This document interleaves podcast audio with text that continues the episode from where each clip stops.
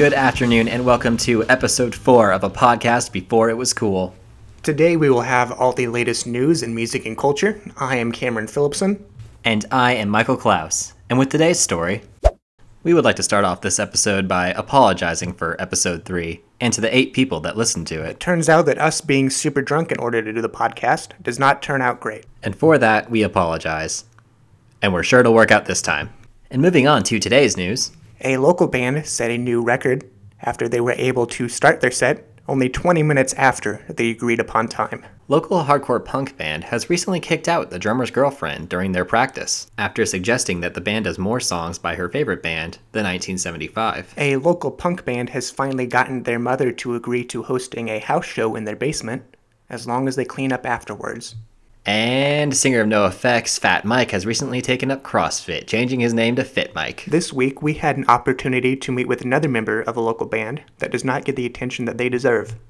Nah, man, we'll fix it in post. It's fine. God, these guys suck. Hey, how's it going? My name is Tyler, and I am an underground producer slash recording engineer. Do you even know how to play the fucking bass? I'm just making sure. I have started my own company called Refuge Records uh, a few years ago because it's really always been a dream of mine to work with professional musicians. No, I will not turn the vocals up because you sound like a dying fucking animal. Yeah, we spent the last couple of days recording here with Tyler, and what we really appreciated most was how patient he was during the recording process. Oh, really? You want to do it again? 16 takes wasn't enough. I guess we'll do it again. Yes, the recording life can be pretty stressful, but I find that I thrive the best when I'm under pressure, like a coal turning into a diamond. He kicked the drummer out of our band, which I guess is cool because drum machines are cheaper anyway. I guess just fuck using a metronome, right? You're just gonna do what you want. I mean, just because I'm recording in my bedroom at my mom's house does not mean this isn't a professional studio. He had us record all the vocal parts in the closet, which made sense. I just don't understand why he had us do the same thing with the guitar. I am really excited with the way this company is going, and I'm even more excited to actually finish a project.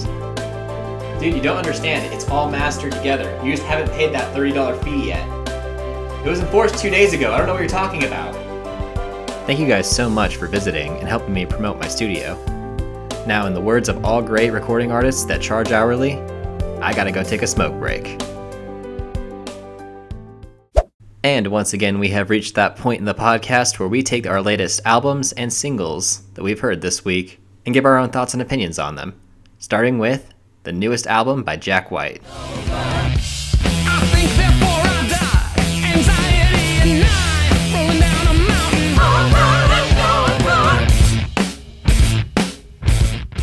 Jack White's third solo album, Boarding House Reach, was released last week, and it is weird as hell.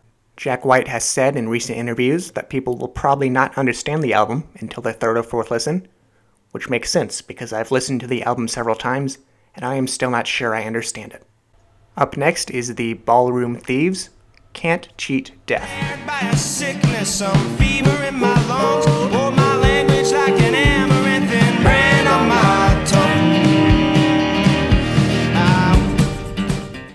This is the Ballroom Thieves' third single to be released, and by God, is it awesome! This song has an intoxicating rhythm and is impossible not to tap your feet to. This band shows a really modern twist on an otherwise stagnant genre, and we look forward to hearing what more they have in store. Up next, Made an America by Fever 333.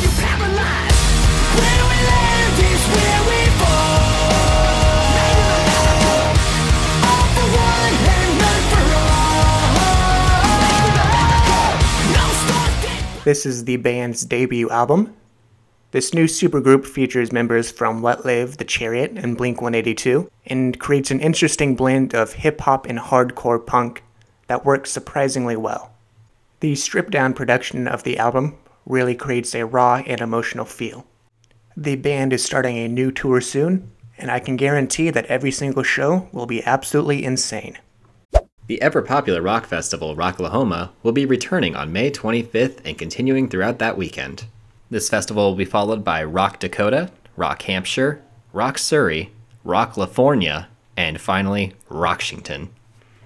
Due to insurmountable creative differences, a local one man band has announced that he's breaking up with himself. We are looking forward to the individual members' solo projects. Local Punk has recently taken residency on his friend's couch. This happened shortly after he got fired from his job at the Artisan Pizza restaurant. When asked about it, he said that a job was just another cog within the capitalist machine. And now we'll take a word from our sponsor. Located just outside the sketchy part of town, it's Hoppy Memories Brewery. Check out our wide variety of beers, including IPAs and many other obscure ones that you will inevitably overpronounce. You've wanted to try us for a while now. but We're always open too early to have a drink, or not late enough to justify a night out. Meet our friendly staff, who are both scruffy but well kempt at the exact same time. You know this place is hip because everything's made of wood and people bring their dogs in for some reason. Have our awesome looking patio be your new hangout spot, but it's not open right now. Or ever.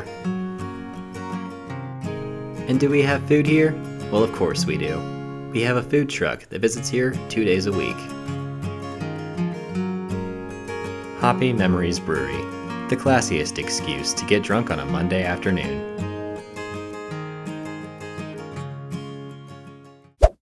We here Before It Was Cool are constantly trying to change the way people think about podcasts and try to offer something new and different to the show. But there's one thing we haven't really tried yet. That's just being a normal podcast. So that's what we're going to attempt. Also, script writing is hard.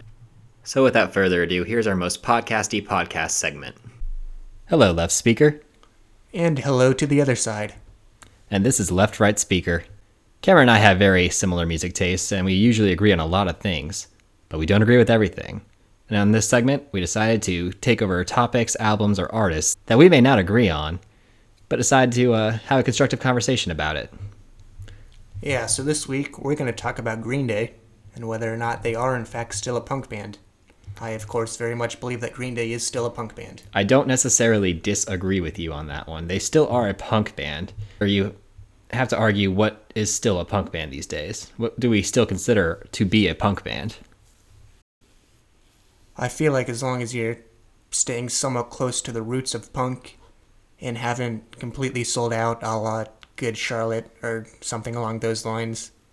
I mean, they're still releasing political albums, they're still fast paced, power chord based kind of stuff, so I feel like they're at least loosely considered a punk band.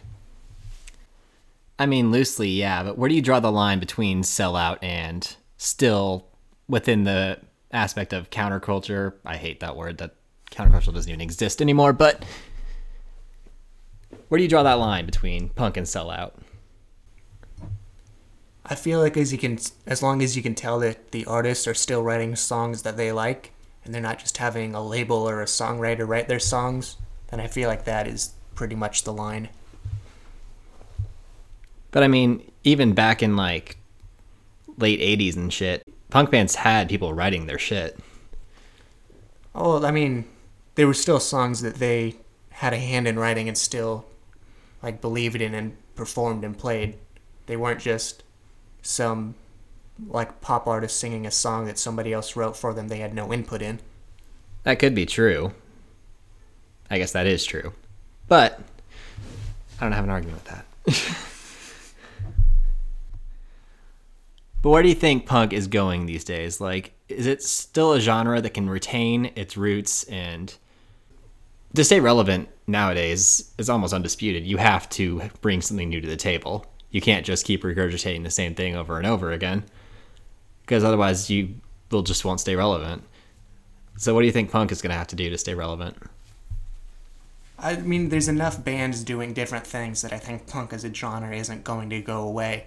There's certainly going to be bands that aren't as popular or certain styles of punk that'll go in and out of fashion, but it's a diverse enough genre now that there's always going to be at least some band or some artist doing something that is punk.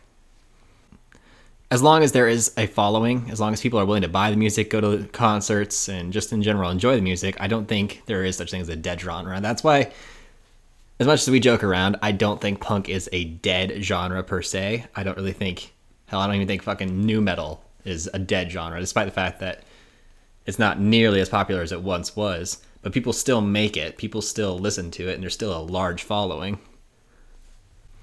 Anyway, back to what we were talking about. What do you think is the future?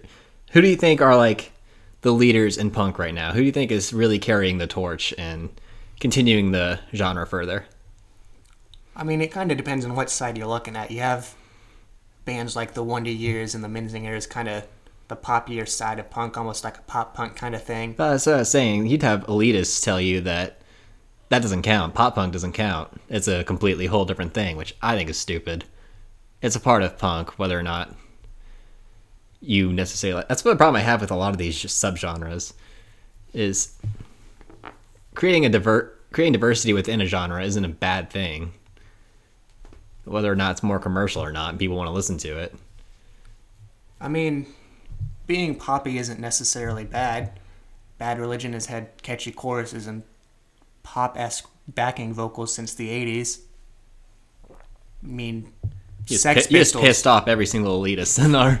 The Sex Pistols were just a boy band, and the Ramones were as poppy as the Beach Boys. The Sex Pistols were a boy band. I don't think I've ever heard that one before in my life. Yeah, they were actually put together by a label. They didn't know each other before they formed a band, and didn't they get banned from London or some shit? They weren't. Someone got banned. They've been like banned from several venues because they trashed it. Like they were still a punk band, but they were also a boy band. They were put together by like the '70s version of Simon Cowell. Yeah, I guess I so I lost contract with uh, that answer that you said. So you're saying the bands like the Menzingers, the Wonder Years.